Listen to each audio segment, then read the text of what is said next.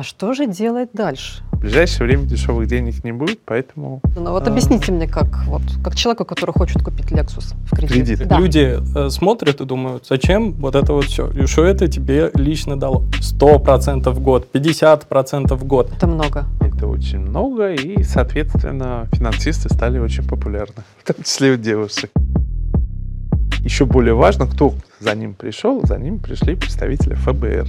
Э, Я понял, за что финансовые консультанты едят свой хлеб. И для них важна хотя бы иллюзия того, что фондовый рынок – место, где все играют по-честному. Стабильно.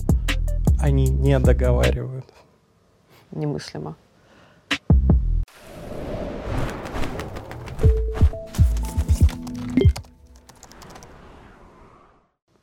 Всем привет! А, Это «Вышка онлайн», у нас новый подкаст, и сегодня у нас в гостях представители программы инвестиций на финансовых рынках. Новая магистрская программа, которая открывается в этом году. А сегодня у нас в гостях представители финансового факультета, направления финансы и кредит, Столяров Андрей Иванович. Добрый день. Здравствуйте. И Лысенок Никита. Добрый день. Добрый день. Андрей Иванович, расскажите, пожалуйста, о чем эта программа? Ну, программа инвестиций на финансовых рынках, как вы сами понимаете, посвящена инвестициям на финансовых рынках. Почему, мне кажется, сейчас это актуально, поскольку прошлый год был достаточно сложный для финансовых рынков, с одной стороны, а с другой стороны, рынки выжили в России, они развиваются, и поэтому, мне кажется, будет большой интерес к тому, чтобы на этих рынках работать, в общем-то, в новых достаточно сложных условиях И достаточно интересных, я и думаю. достаточно интересных. Любой кризис — это возможности дополнительные. И я думаю, как раз в этом смысле наша программа актуальна. А, Андрей Иванович, я знаю, что на факультете экономических наук есть финансовые программы, чем-то даже похожие. Это, это программы кампусные, не в формате онлайн. Почему появилась идея в этом году открыть онлайн-программу? А У нас был опыт э, открытия онлайн-программ. В свое время был записан курс э, «Финансовые инструменты для частного инвестора», где Мгм. читал я, Николаевич, Теплова Тамара Викторовна. И, как неудивительно, этот курс оказался очень популярен. Более того, даже кажется, он до сих пор некоторые... Да, и до, до сих Хотя пор он идет. И некоторые лет назад, студенты, да. некоторые студенты, с которыми я общаюсь, они говорят, вот, Андрей Иванович, мы прям слушали этот курс, хотя мне казалось, что это в тот момент не будет востребовано. А, Никита, вы магистрант, выпускник, аспирант а, программы по направлению финансы и кредит. Расскажите немножко о вашем опыте. Да, все правильно. Я выпускник программы магистрской финансовый инжиниринг, и э, я оказался там не случайно. Я сначала получил э, бакалавриат в Всероссийской академии внешней торговли э, на факультете экономистов-международников, но я понял, что хочу сконцентрироваться на финансовых рынках.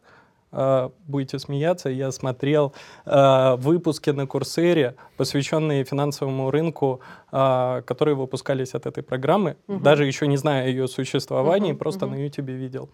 А, потом пошел процесс поступления, потому что э, я захотел погрузиться именно в финансовые рынки, отойти от именно экономики и специализироваться именно на финансовом рынке.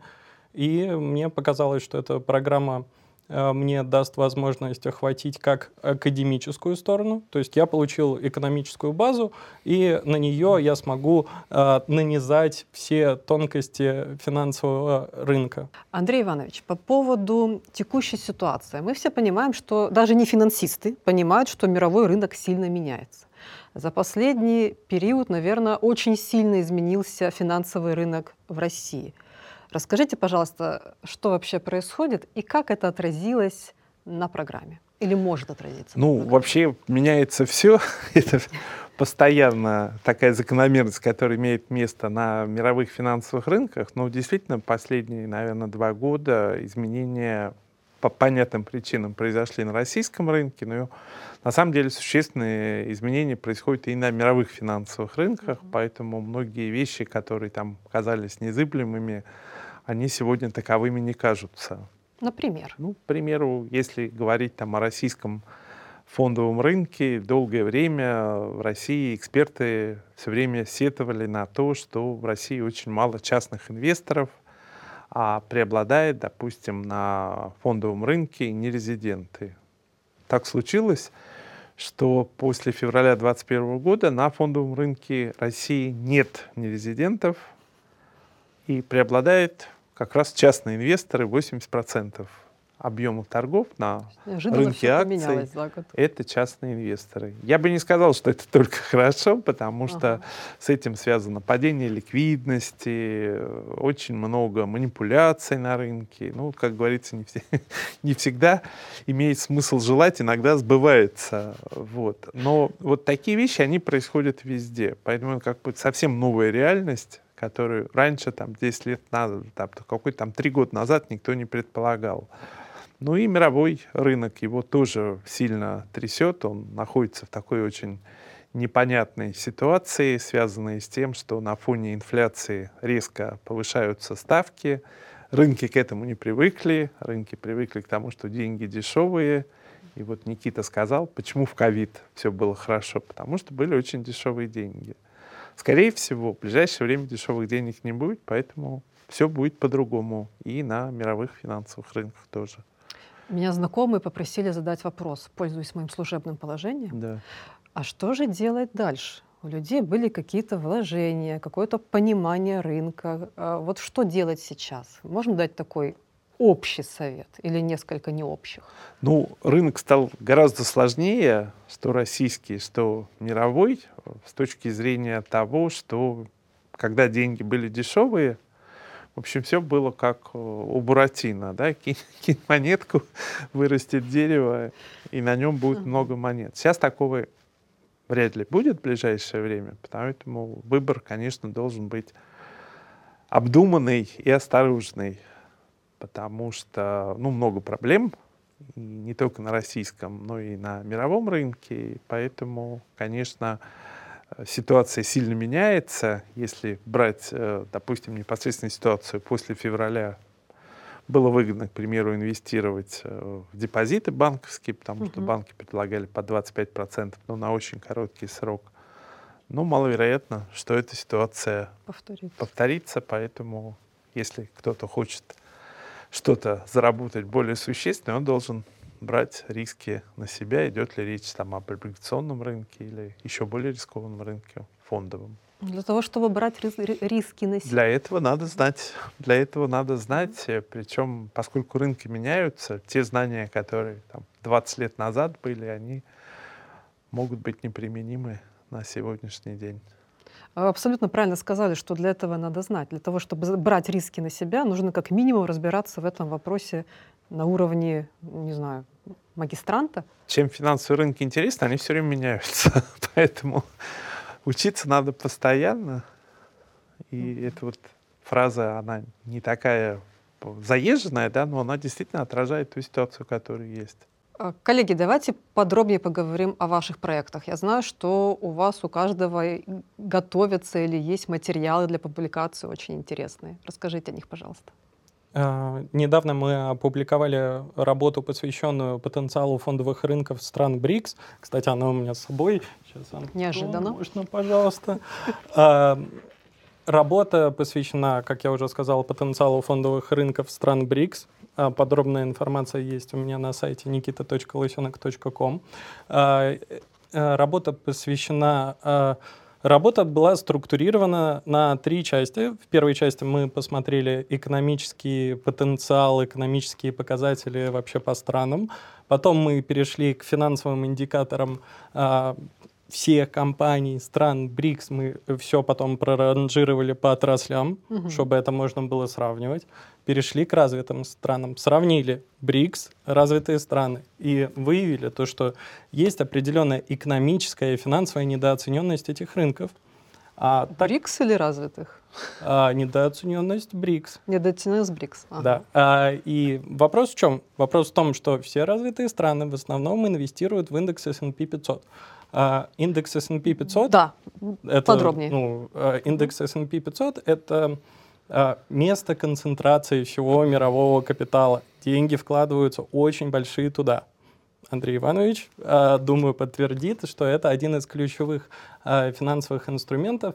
И возник вопрос сейчас. Явно наблюдаются рецессионные процессы, инфляционные процессы в странах развитых, и возникает вопрос, куда вкладывать деньги, потому что S&P уже перекуплен, перегрет, uh-huh, и он uh-huh. пойдет куда-то не туда. Не такой уже привлекательный инструмент. И в этой работе мы говорим, что фондовые рынки стран БРИКС имеют э, определенный потенциал к росту. Э, и в конце мы проводим эконометрическое моделирование, которое подтверждает все наши вот теории. Мы переходим к практике и смотрим, получается. Что это дает? Вот, наверное, да. люди э, смотрят и думают, зачем вот это вот все? И что это тебе лично дало? Мне это лично дало огромный опыт структурирования информации, опыт э, взаимодействий с издательствами, опыт э, написания работ э, и публикаций, направления и рекомендации Николая Иосифовича э, помогали мне структурировать, систематизировать знания, и это мне и в работе помогает, и это тоже хорошо. Давайте, наверное, скажем, что Николай Васильевич э, Берзон, вы с ним совместно писали статью, mm. да, и он является академическим руководителем программы инвестиций в финансовом рынке. Угу.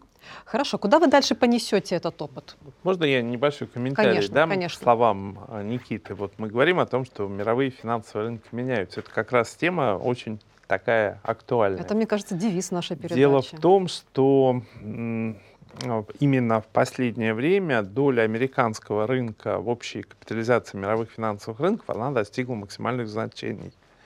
Причем в это стра- странно поверить, но еще в нулевые годы доля американского рынка очень сильно снижалась за счет роста рынка развивающихся, за счет рынка европейских – о которых Никита не сказал, но европейские рынки сильно недооценены по отношению к американскому, угу. и за счет российского рынка. А потом, после восьмого года, все поменялось. Именно американский рынок, он увеличил свою долю. Сейчас почти половина капитализации всего рынка приходится на рынок американский. Но все на мире циклично, и вполне возможно, я согласен с Никитой, будет это, не будет, никто не знает, конечно, но возможно, доля американского рынка снизится. Почему? Потому что последние годы в основном на американском рынке были представлены крупные интернет-компании, которые во многом росли за счет очень низких денег, за счет низких процентных ставок, потому что интернет-компании, они, ну, так называемые акции роста, а акции роста растут, когда много денег.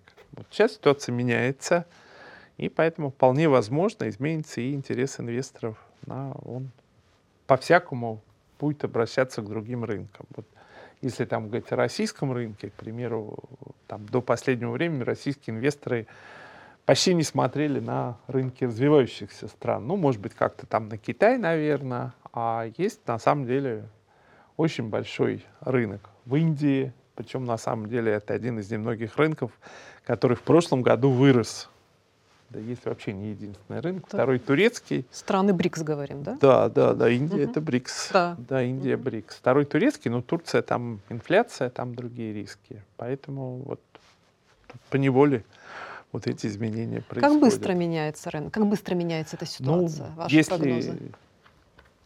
Исходить из истории, то вот эти циклы где-то там 10-15 лет. То есть был период э, в 90-е годы, когда как раз доля американского рынка сильно снижалась. Она снижалась после э, кризиса доткомов, угу. когда капитализация, в это сложно поверить, но капитализация американского рынка в нулевые годы вообще не менялась. В то время как капитализация остальных рынков росла. Потом все это изменилось. Сейчас вполне возможно произойдет обратный. Новый виток.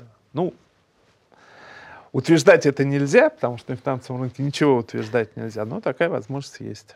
Ага. Ну и сейчас вот даже если посмотреть, там многие российские компании стали предлагать, допустим, клиентам торговать на фондовом рынке Индии.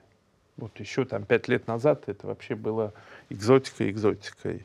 Ну, поскольку сейчас есть определенные ограничения, у российских инвесторов на выход на американский рынок, то вот, пожалуйста. Что еще сейчас предлагают российские компании из того, что раньше, например, было немыслимо? Что еще предлагают российские компании? Никита, что вы предлагаете? Э, я думаю, э, у всех, кто смотрит эту передачу, есть один вопрос. Зачем идти на финансовый рынок, если уже ну, все упало очень Все случилось. Все, все не так хорошо, как хотелось бы. Так я отвечу. Э, фондовый рынок Российской Федерации очень динамично и активно развивается. И потенциал участия в этих процессах гораздо выше, чем уже в очень развитой конкурентной среде, например, за рубежом.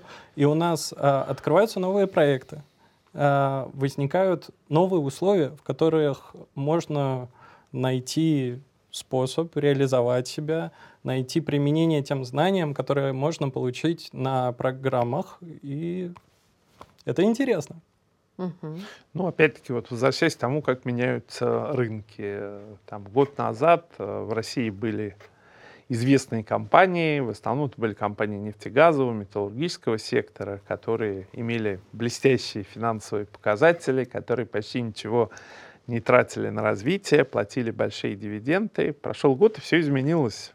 Очень многие те компании, которые были лидеры, сейчас испытывают большие проблемы с экспортом своих продуктов, Э, государство давит, забирает у них деньги, потому что у государства денег не хватает. Ну, зато на первый план вышли компании небольшие по капитализации, но они последние, наверное, полгода показывают более высокие темпы роста, такие как там, компания Белуга какая-нибудь или там компания Positive Technology, если я не ошибаюсь, она вообще находится на максимальных значениях. Вот все меняется. Андрей Иванович, я знаю, что у вас тоже готовится к выпуску книга. Ну, да, мы Расскажите. Э, активно работаем, кстати, со студентами. У нас есть проект, посвященный рынку высокодоходных облигаций. Рынок высокодоходных облигаций очень интересен. Э, если говорить об Америке, то, в общем, значительная часть тех компаний, которые все знают, Tesla, CNN, по все компании сланцевые, они все использовали эти высокодоходные облигации. Эм, даже город Лас-Вегас, все, наверное, его знают, ну, по крайней мере, слышали, он полностью построен исключительно за счет э, денег от продажи высокодоходных облигаций. А в России этот рынок э, развивается относительно недавно, и он должен занять такую большую нишу на рынке – поскольку как раз у компаний малой и средней, среднего бизнеса, малой и средней капитализации очень плохо с источниками привлечения средств. То есть они могут привлекать э, кредиты банков, но банки, как правило, при выдаче кредита требуют залога. Залог, да. А залога у них а нет. если нет, то Поэтому возникают большие проблемы. Хотя, кстати, вот если посмотреть по итогам прошлого года, вот я тоже посмотрел статистику по поводу корпоративного кредитования, больше угу. всего выросло кредитование, кстати, малого и среднего бизнеса. Как раз таки, чтобы да, этот процесс да. запустить. Ну и вот есть такая возможность для компаний выходить на рынок высокодоходных облигаций, где больше доходность, по сравнению с обычными корпорациями, но есть возможность привлечения этих средств. И вот этот рынок, он сильно отличен в России от, э, к примеру, американского рынка, потому что на американском рынке инвесторами на этом рынке выступают исключительно институциональные инвесторы, пенсионные фонды, потому что очень большие риски. Угу. Ну, русские люди Рисков. присущих риск, да. Можем вспомнить Гоголя про тройку. Ну, так просто исторически сложилось, что у нас 90% рынка э, высокодоходных облигаций это физические лица. Угу. Физические лица, они, по сути дела, э, в силу того, что рынок пока маленький, и тоже такая дополнительная проблема, естественно, возникает с тем, что физические лица, они часто не могут оценивать те риски. Угу которыми связаны инвестирование в очень рискованные инструменты. Поэтому вот тут поле для исследований очень много, и сам потенциал рынка тоже достаточно большой. Где можно будет найти вашу книгу? Ну, надеюсь, к осени мы объявим на На, у нас есть опять-таки наш чат, да, телеграм-канал Мгм. э, «Финансы».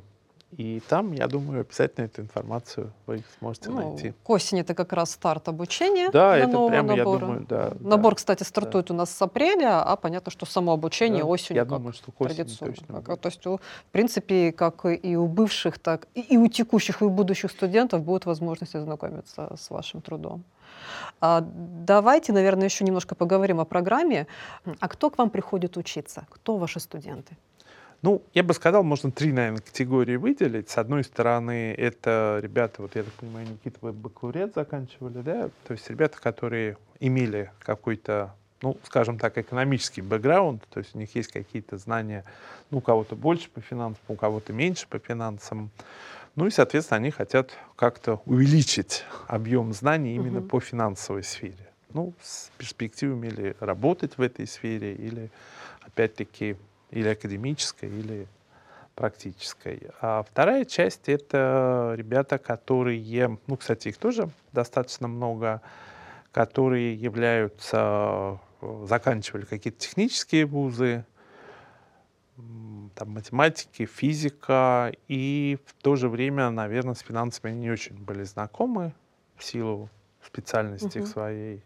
Ну, вот сейчас такое очень модное сочетание, потому что все финансы, они очень сильно опираются на математику, а сейчас это и программирование, и там искусственный интеллект, и так далее, и тому подобное. Вот это тоже как бы такая, наверное, потенциальная категория. Поэтому, мне кажется, магистрская программа онлайн инвестиций на финансовых рынках, она дает возможность получить такое комплексное представление о том, что из себя финансовые рынки представляют, с одной стороны, а с другой стороны, э, наша программа, она носит такой практикоориентированный характер, поэтому кроме чисто теоретических вещей, студенты получают возможность получить практические навыки инвестирования на финансовых рынках с точки зрения вот построения, допустим, тех же инвестиционных стратегий. Они это делают сами, и это им в дальнейшем пригодится. Ну и плюс еще диплом высшей школы Ну экономики. и плюс, конечно, это все-таки степень магистра, это да, по направлению по направлению, кредит. что тоже дает Да. какие-то дополнительные возможности в той же карьерном росте. Мгм. Коллеги, вы говорили о практикоориентированности программы. В чем она выражается? Ну, я бы сказал, два момента. То есть, с одной стороны, у нас э, активно мы привлекаем, Никита сказал, да, экспертов э, с финансовых рынков, то есть люди, которые непосредственно занимаются финансовыми рынками, ну и плюс э, некоторые из них, э, так получается, они являются выпускниками нашей программы, ну, в частности, Мария Ткаченко, она закончила нашу магистратуру, а сейчас считается Ну, Биржа же, да? да, Да. считается... Нет, она сейчас не на бирже, она сейчас в банке, но является одним из специалистов по тем самым структурным продуктам, которые тоже объяснить быстро достаточно сложно. А с другой стороны, есть вот э, такая заинтересованность иногда со стороны бизнеса. Люди приходят, меня все время это удивляет, но они тратят свое время, и даже вот иногда им просто интересно бесплатно а, рассказать о каких-то новых тенденциях, новых инструментах, новых вещах, связанных с финансовыми рынками. Ну и плюс... Они э, приходят из бизнеса как да, эксперты приходят и работают Иногда, да, иногда это заканчивается просто мастер-классом, а иногда вот из этого мы какие-то новые курсы даже делаем. Или какие-то новые проекты вырастают. Да, или новые проекты. Вот, в частности, у меня есть мой э, выпускник тоже, который работает в компании Сибур. У него хватает работы, потому что он там занимает важную должность, но ему просто вот интересно работать со студентами. И часть проектов мы тоже с ними реализуем. С одной стороны. С другой стороны, как мне кажется, вот что важно, что те преподаватели, которые у нас ведут занятия, они сами, конечно, часть преподавателей являются профессиональными преподавателями, но при этом они одновременно являются инвесторами. Потому что, на мой взгляд, говорить об инвестициях исключительно по учебникам, ну, это неправильно. Потому что я уже сказал, если там брать какие-нибудь учебники 20 лет назад, они мало чего объяснят то, что сегодня Интересные, происходит на рынке. Абсолютно. Поэтому я все время привожу студентам вот, там, примеры известных экономистов, которые сами торговали на фондовом рынке. Да? Вот, в частности, там, сэр Исаак Ньютон, ему mm-hmm. принадлежит замечательная фраза, которая многое объясняет. Он говорит, что я могу там прогнозировать движение небесных светил, но прогнозировать движение курса акций я не могу. Почему он это говорит не просто так, а потому что он, в общем, оказался тоже пострадавшей стороной э, в случае там, с акциями компании Южных морей. Поэтому мне тоже кажется очень важно, что вот наши преподаватели большей части имеют практический опыт участия на финансовых рынках. Ну и плюс, э, опять-таки, все занятия, даже теоретические, они обязательно нас включают какой-то блок, где мы привлекаем специалистов для того, чтобы они уже практич... рассказали исключительно о практических вопросах. Ну, сейчас я читаю курс там «Слияние поглощения на финансовом рынке». Никита подтвердит, у нас обязательно приходят представители консалтинговых компаний. Вот все, что вы хотите знать уже о конкретных вещах, вы можете у них спросить. Вот я пришел на магистрскую программу, и что, э, по сути дела, поменялось? Я э, получил общее представление о рынке, у меня поменялись, скажем так, и запросы э, к самому рынку. У меня изменилось представление о том, какая должна быть норма доходности и так далее, и так далее. Я получил дополнительный опыт. Э, мне еще повезло ковидные времена, высокая волатильность, и у меня под рукой есть возможность подойти к преподавателям и позадавать вопросы. А угу. как этим можно воспользоваться? А что лучше сделать? Э, и, наверное, стоит упомянуть, что также мы скооперировались, э, в том числе и с ребятами с программы, и э, сейчас я могу проанонсировать то, что в течение двух-трех месяцев мы запустим консалтинговую компанию, которая будет заниматься обзорами рынков. А, проект называется SDF Solutions. А, подробнее можно изучить у нас на сайте sdfsolutions.com. Мы будем делать а, обзоры финансовых рынков, которые дадут трейдерам и инвесторам общую картину, что сейчас происходит. И исходя из этой общей картины, мы будем давать рекомендации по портфелю, и э, люди, которые занимаются уже практической деятельностью, э, смогут э, принимать э, решения, зная, что происходит. Если до программы я думал, то, что можно прийти на финансовый рынок и как-то вот это вот все покрутить, повертеть и много денег заработать. Со временем, вот э, обучаясь на финансовом инжиниринге и получив базу, э, я понял, за что финансовые консультанты едят свой хлеб я понял э, всю тяжесть э, их работы. А потом, получив практический опыт, э, это все дало кумулятивные эффекты. Теперь э, у меня очень сильно изменились э, мои инвестиционные и финансовые цели. Я теперь стремлюсь оптимизировать риски, не максимизировать доходы. Конечно, тоже хочется. Э, ну, кому не хочется, но больше всего я э, изучил инструментов для того, чтобы снизить эти риски. Например, когда мы поступили, мы общались, мы искали торговые стратегии, которые дадут нам 100% в год, 50% в год. Теперь а, вот я являюсь управляющим в фонде, и а, наша цель на год предел мечтаний 10% только из-за того, в валюте, само собой, а, потому что Эм, мы стремимся к минимизации рисков, и мы отслеживаем миним, э, максимальную просадку. У нас максимальная просадка меньше, чем 0,2%. Кстати, э, насчет практики, очень интересный курс у нас был посвящен опционам, который, ну, э, нигде я в интернете этого не нашел, а опционы — это незаменимый инструмент как в, строитель, ну, в конструировании структурных продуктов, как э, в оптимизации инвестиционных портфелей, именно этот курс живой, где я мог задавать много вопросов, а, дал мне возможность э, перейти от понимания того, что надо не стремиться к прибыли, а чуть-чуть уменьшать риски. И это положительно сказалось на результатах. Ну, я еще бы хотел добавить, есть еще одно направление, которое может тоже заинтересовать потенциальных студентов. Это направление связано с привлечением инвестиций с финансового рынка. Ну, часть ребят, которые закончили нашу программу, они ушли работать в реальный бизнес.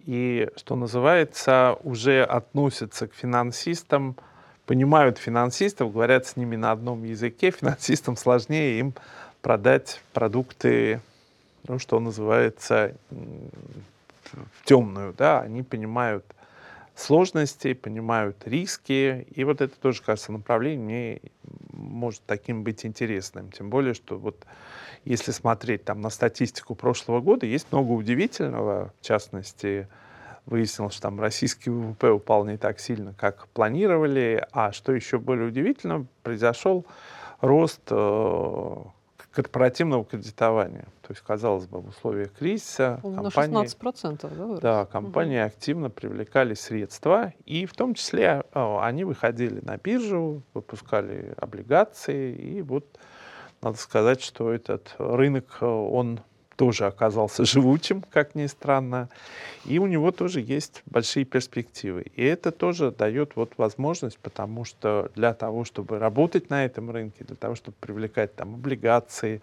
понимать, что выгоднее, кредит, облигации, возможно, там выпуск акций, каких-то других продуктов, тоже нужное знание, которое вот онлайн-программа, мне кажется, вполне может дать. Надо сказать, что в России это число частных инвесторов растет, хотя, ну, понятно, не так сильно, как хотелось бы, но очень не хватает э, финансовых консультантов квалифицированных, те, которые могут дать э, действительно такой правильный совет.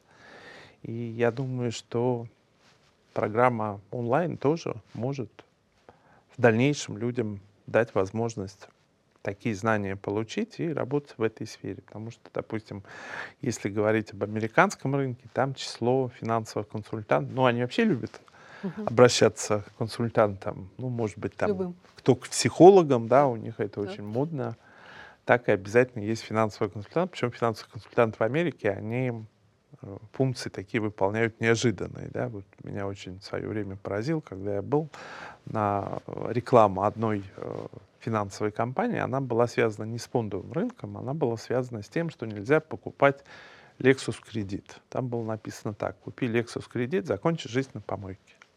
Интересная реклама. Да, вот. интересная реклама.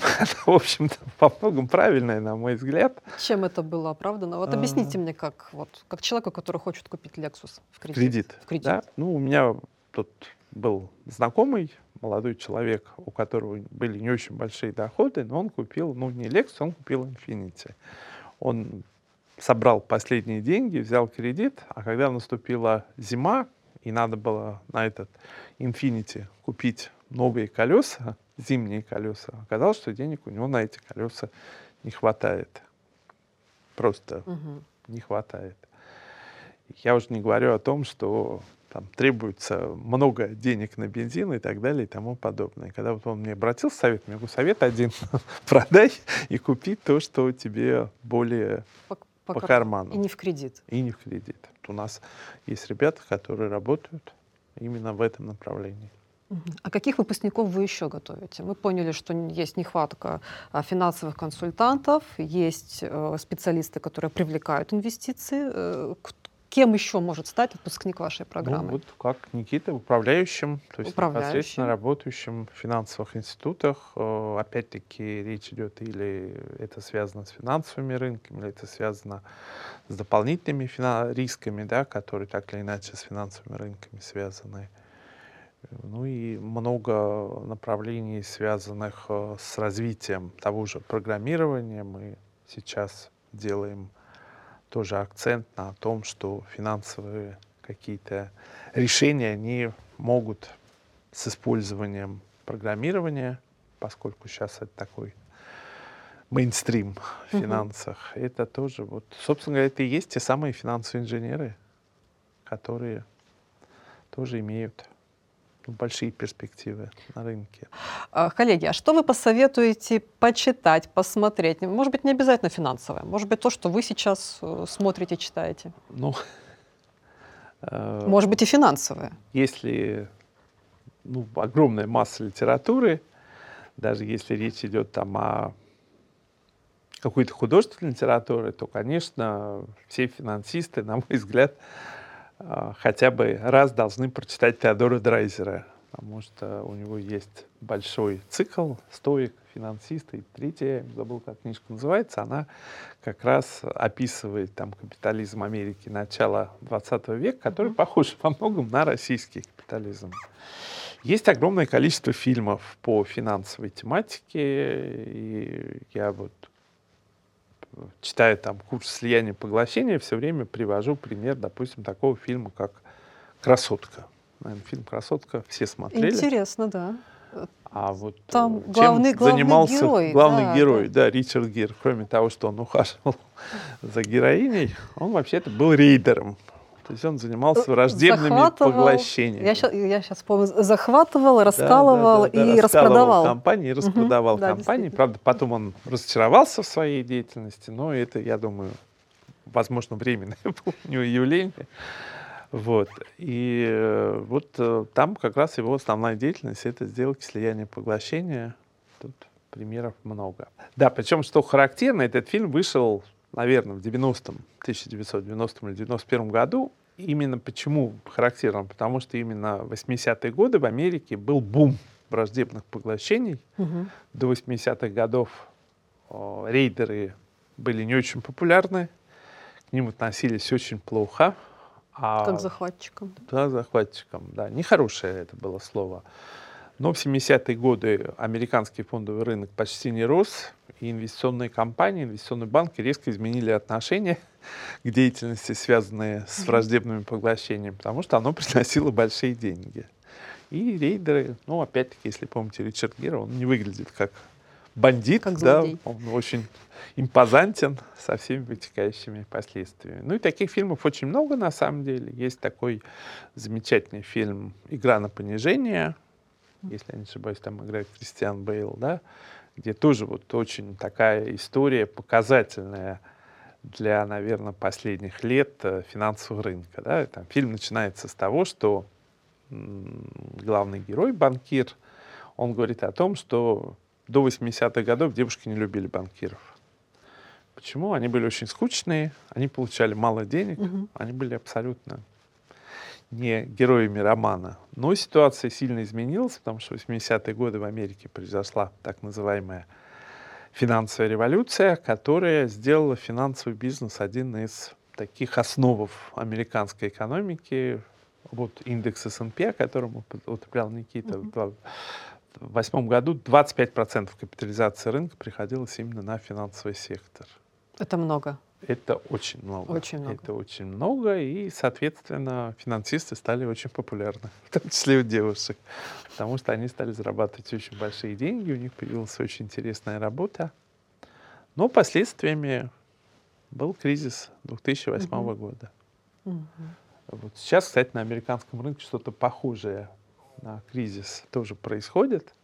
Правда, пока там герои не такие большие. В Америке в восьмом году обанкротились очень большие банки, а сегодня вот идет речь о банкротстве там, калифорнийского банка Silicon Valley Bank с активами всего какие-то 200 миллиардов.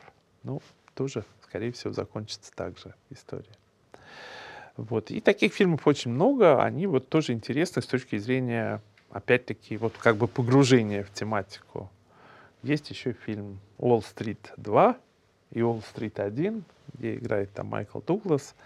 Если возвращаться к теме, связанной с высокодоходными облигациями, там тоже очень такая интересная история в фильме «Уолл-стрит 2». Главный герой — это, по сути дела, прообраз человека, который создал в Америке рынок высокодоходных облигаций. Мгм. Он этот рынок создал, но в 90-е годы был посажен за манипулирование на рынке, отсидел 10 лет, и как раз перед кризисом 2008 года он выходит из тюрьмы, и когда он смотрит то, что происходит вокруг, он говорит, ужас, я отсидел 10 лет, но мы такие безобразия не совершали. И вот он как раз предсказывает кризис 2008 года. Очень интересно. Очень замечательно.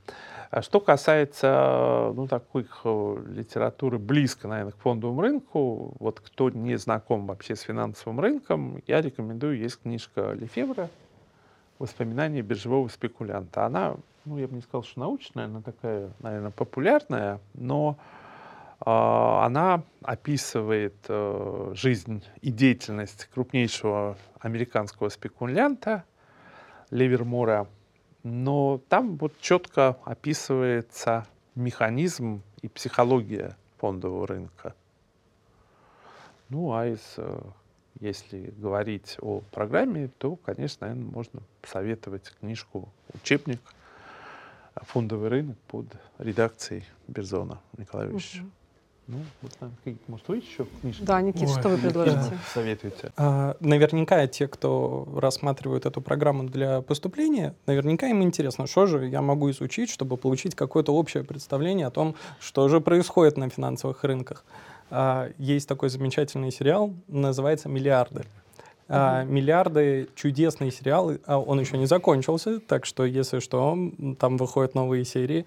Есть а... возможность стать героем, да?